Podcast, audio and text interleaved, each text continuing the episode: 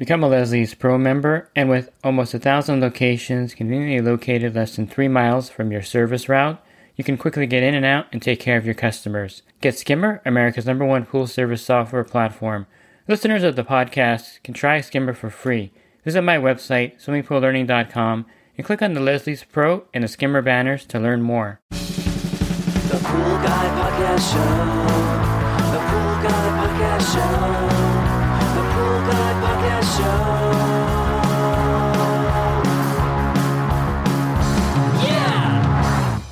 Hi, and welcome to the Pool Guy Podcast Show.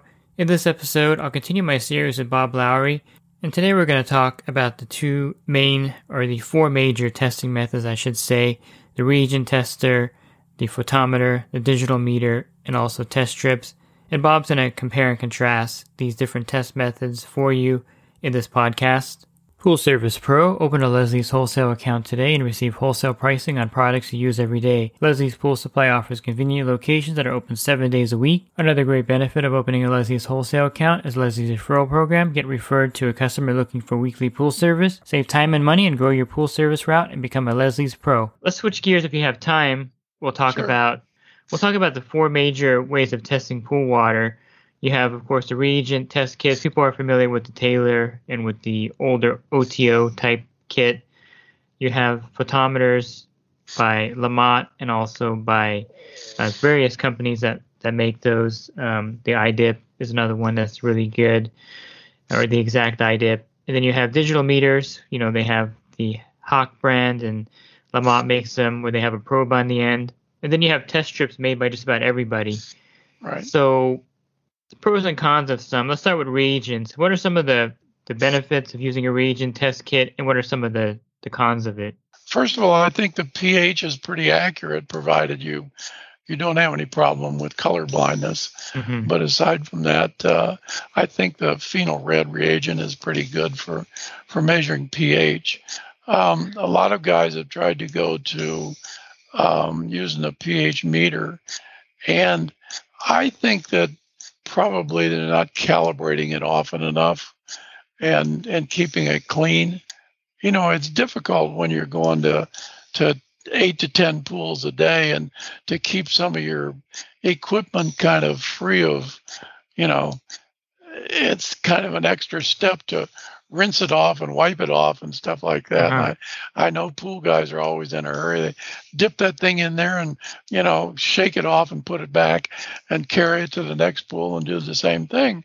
And eventually it starts to give a bad reading.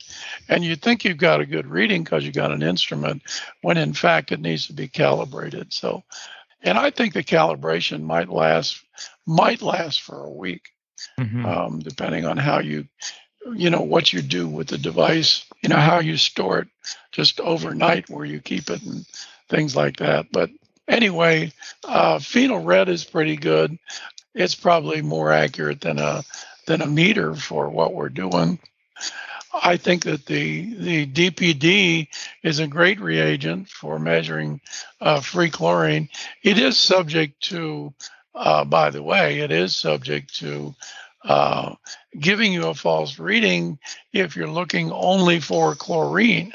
And the reason is that any oxidizer you put in the pool, whether it's a non chlorine shock, uh, ozone, AOP, any of those things, will react with DPD and show up as a reading.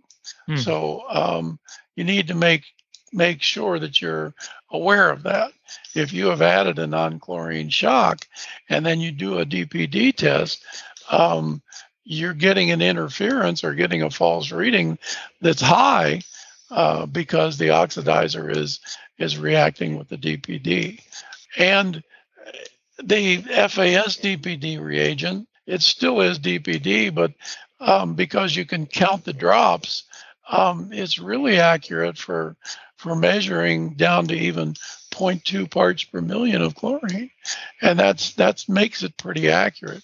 It makes it a little time consuming, but it makes it pretty accurate. So alkalinity alkalinity is much more accurate with a drop count test kit than it is with uh, strips or or even uh, like the spin touch type thing Mm-hmm. um, that's not a a titration on the spin touch or a drop count. It's it's a reaction with a whole nother reagent.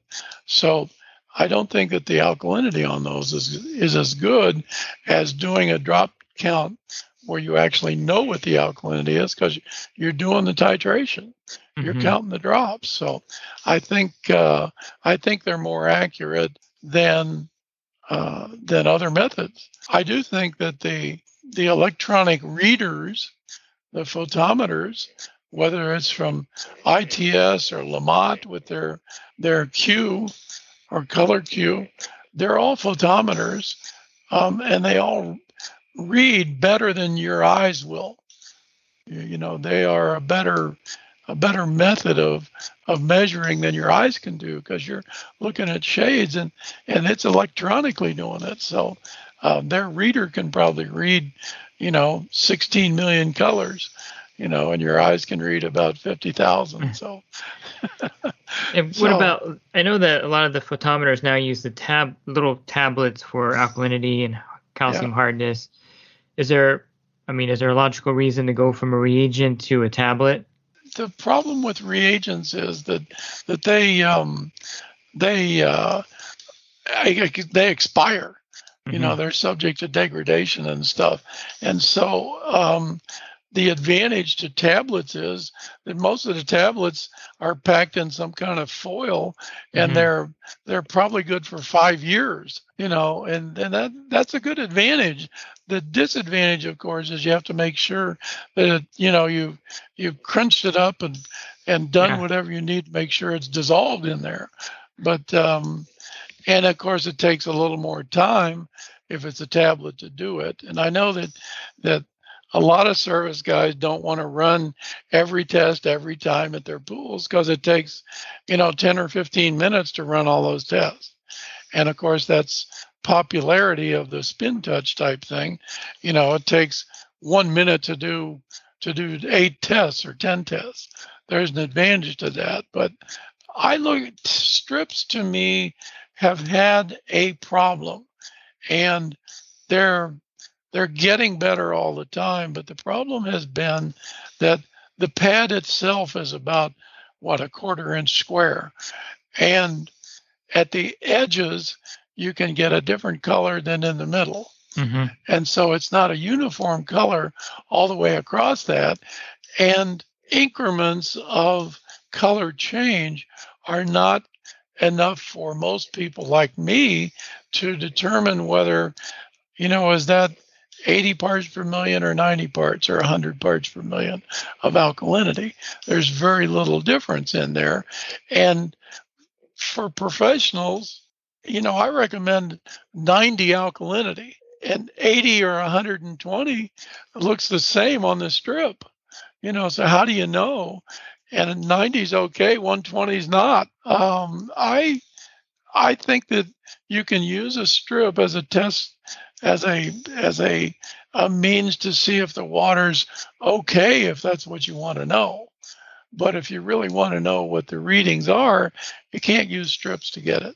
I guess we should also mention that for the cal for the hardness, it's total hardness and not calcium hardness on a test strip. That's correct. Uh, test all test strips measure total hardness and not calcium hardness, and that can be a significant difference because there can be a lot of magnesium in certain in certain waters and give you a reading that's total hardness that's really high. Yeah, so that's a factor too. And, and back to the digital meters, I, I think you mentioned that you know most pool guys aren't going to calibrate their their pH meters, and they're they're certainly probably not going to keep them in pH four solution out there on the route. They're kind of like something you have to kind of baby, and I would only recommend those I think for a startup or if you're going to use them. I don't think they're, I I don't think they're actually made for everyday 20 pools a day use, as far as I can tell. Yeah, I. I, I still think you'd be better off with phenol red, Yeah. and maybe phenol red with a with an electronic reader. Yeah. you know, uh, maybe like the the LaMotte uh, Q Q2 Plus or whatever their latest. What about the guys that flash test with the reagents? That's a waste of time. They may as well just not test. hmm You know, the you can put some When I first got in the industry, a lot of guys are flies testing with pH and OTO, hmm and and they just wanted they wanted to see if the water, when the drop hit the water, whether it was was kind of orange colored or yellow colored or pink. The OTO, uh, if the drop hit the water and it didn't change, there wasn't any chlorine, you know. And if it if it if there if it lit up uh, yellow, um, that meant there was some chlorine in the pool. I never, I actually did a demonstration many years ago in uh, Glendale, California. I got a tank of water and I adjusted it to the way I wanted it. And then I asked 10 guys to come in and flash test it, and not one of them was even close. So it just was to show them that uh, what they were doing is not is not a good method of doing it. Yeah, I've seen pool that- guys at the supplier with like a little belt pouch, and they have their OTO and their Yeah, they had a little red in holster. there. Yeah, Uh-huh. they had a little holster for that. They could quick draw that and drop it in the pool. I did my own testing with that too to see if it worked, and so I took the OTO and I dropped it in a twenty thousand gallon pool, and it lit up pretty good. It was like a pretty dark yellow, and then I did the actual chlorine test, and it showed only one parts per million, and so it can be very deceiving. Yeah, it can be. So, yeah, you can tell if there's if there's chlorine or not is about Yeah. the only thing you can tell. But the strips do have some advantages. There are some strips out there that have a wider pH range. Um, some of them have. Uh, they even make some strips, by the way, that go up to 200 parts per million Mhm. of chlorine. And so uh, it may be something that you want to keep a few of those around, keep them in the foil and store them someplace. Because if you over chlorinate a pool, um, you can use that strip to see how high it really is. So there are some strips that do that. I think that you you should have something that is good, like a Taylor. Um, if you're looking for speed, maybe something like the the Q or the Mhm. or the um, eye test or the, Mhm. the ITS. exact The exact I, ITS. yeah. Those are good Yeah. too, by the way. But it, I think the reason why the ITS testers look like they're not as good as the Color Q is that they use a an exact strip. It's not a test strip, but it's a it's a delivery system for the Mhm. reagent yeah. and and so you put the strip in there and wave it back and forth and that's just to get the reagent from the strip into the water Yeah. and then you push the button and it and it reads it um, but again that's one test one strip one you know however long it takes it takes you know two minutes to do each test to do each test and and I know that guys are in a hurry when they go to a pool and spending 10 or 15 minutes testing the water is not what they want to do. That's the drawback with the photometers is- is the time, unless you get the spin touch, which again does you know the 10 test factors in 60 seconds. But as far as speed and affordability, I think the reagent testers, I mean the refills on reagents are highly affordable, and to do the drop test is pretty quick. Well, and most guys, uh, I think they probably just do the the main three when they get there. Yeah. They do pH, alkalinity, and chlorine, hmm and and the other tests they test maybe once a month or something. They test for for cyanuric acid and calcium hardness, and TDS. You you have to have a TDS meter. Hmm And so which one you get is a matter of whether you want one like the like the pH meter or you want a, a little square one like the can't think of the name right now, the company that sells the one, but they're down there in Southern California somewhere in Carlsbad. Um, but they make little meters and we used to sell them. They're they're quite accurate, but you do need a meter. You and if you got salt pools, you need a salt meter. A salt meter different than a TDS meter. They're calibrated differently. The principle is the same, but the calibration is different. And there are So- some salt meters with the TDS meter built together, like you can do. you can Yes, there is. I think one's called the tracer, Uh-huh. and it does it does salt or TDS. Yeah. And um, so you need to do that. And you need, when you're calculating the LSI, you need to put the salt level in there. hmm Um, so you need to make sure that you do that when you're calculating it. And I think most of the salt and TDS meters also do temperature, and so you need that for the LSI too. Right. I think the, the basic principle here is you need a range of testers. You may, you may need some digital meters for TDS, salinity, and temperature. You may need to have a photometer, and you definitely need a reagent test kit because those are very affordable to test with. And then you're probably going to need test strips. So I guess you're going to need all of them at one point. Yeah, you're going to need them all, and and and don't forget that you really do need uh, copper and iron test also. Yeah. And and I, you know, I talk to guys a lot, and a lot of guys don't have that. And then they say, you know, I got a stain in my pool, and I go, well, you could have prevented that, you know, because when you the total of copper and iron together reaches 0.4 parts per million or higher, you can cause staining. So you can predict whether the water is going to do that. All you have to do is periodically measure iron and copper in the pool. And and if it gets to be, if it's getting up near 0.4, uh, take one of those CuLator bags and throw it in the skimmer. And I know we don't like promoting various products, but the LaMotte Color Q Pro 9 2X has a copper and iron tablet, and I, I just think that kit is the premium photometer for the reason that it does that copper and iron test for the guys out there that are looking for that test kit. And they have strips also, but I don't think the strips are nearly as as accurate as as a photometer was- would be. I was wondering if you could see in the background, there's a, a Yeah. Color Q2X I see that. uh, Pro 7 right there. Uh-huh. It's a brand new one. Okay. that uh, I just brought back with me from the from being in the U.S. Um, and it's not that I promote them so much; they're great people. They make great products. They've had a few hiccups with their spin touch, but you know, and most of the time, the problems have been because the service tech doesn't know how to update the firmware, and he doesn't even understand what that is. You know, and and I because I've talked to guys, well, you know, it's just the way I bought it. And I go, well, have you ever called up and updated the firmware or anything? No, I don't know how to do that. You know, and and then they've got discs that are, you know, three years old and they've been storing them in in the sunlight in the back of their truck. Uh, a lot of that has to has to has to do with operator and storage. So I agree. I have a four-year-old spin touch. I have the one of the first ones I've ever made, and Yeah. it works fine. I I, I do uh, correlate correlated readings with the other photometers, and everything comes out within the range of error.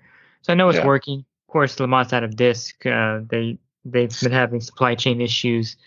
Uh, the, the little plastic for the disc is in shortage, you know. So Yeah. Everything's Yeah. being affected. But again, um, you know, we covered a gambit of subjects here, like we always do, and I know the listeners appreciate the time, and especially in lieu of your health issues, that you're still able to come on here and, and do the show and and share your knowledge with the listeners. Well, you know, this has been, I've been fortunate throughout my, not all of my life, because I didn't actually get in the pool industry till I was, uh, I don't know, 20, 27 or 28 or something Mhm. like that.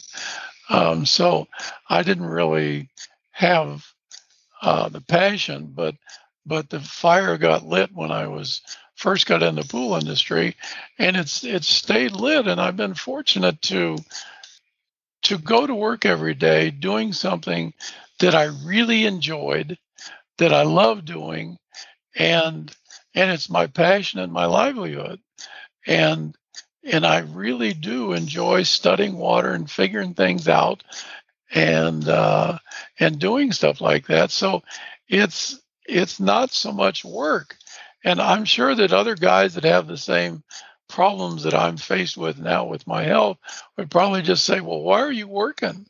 You know, and my answer is because it's what I like doing, you Mhm. know, and it's why I get up in the morning. I get up every day and come in here to my computer and and write articles and talk to people and and do stuff all day long and all of it has to do with water and and passing along my knowledge to people that want it Mhm. and and need it. I just I've have I have a way of getting that knowledge to people that that's easy for them to understand.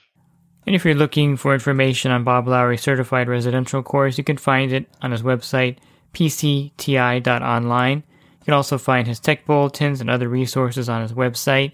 And if you're looking for the other episodes that I recorded in the series with Bob Lowry, simply go to my website, swimmingpoollearning.com. On the banner, click on the podcast icon, and from there you can see the episodes I recorded with him. And if you wanted to search for more, you can just type Bob Lowry in the search box. It'll pull up other episodes that I recorded with Bob Lowry. If you're in the industry and you want to enhance your business, definitely consider my coaching program at poolguycoaching.com. A lot of great benefits for joining there, including a discount on your general liability insurance. Thanks for listening to this podcast. Have a great rest of your week, and God bless. The Pool Guy Podcast Show. The Pool Guy Podcast Show. The Pool Guy Podcast Show. Yeah! Real quick, if you're not using pool service software, try Skimmer free for 30 days at getskimmer backslash pool guy. Again, that's getskimmer backslash pool guy.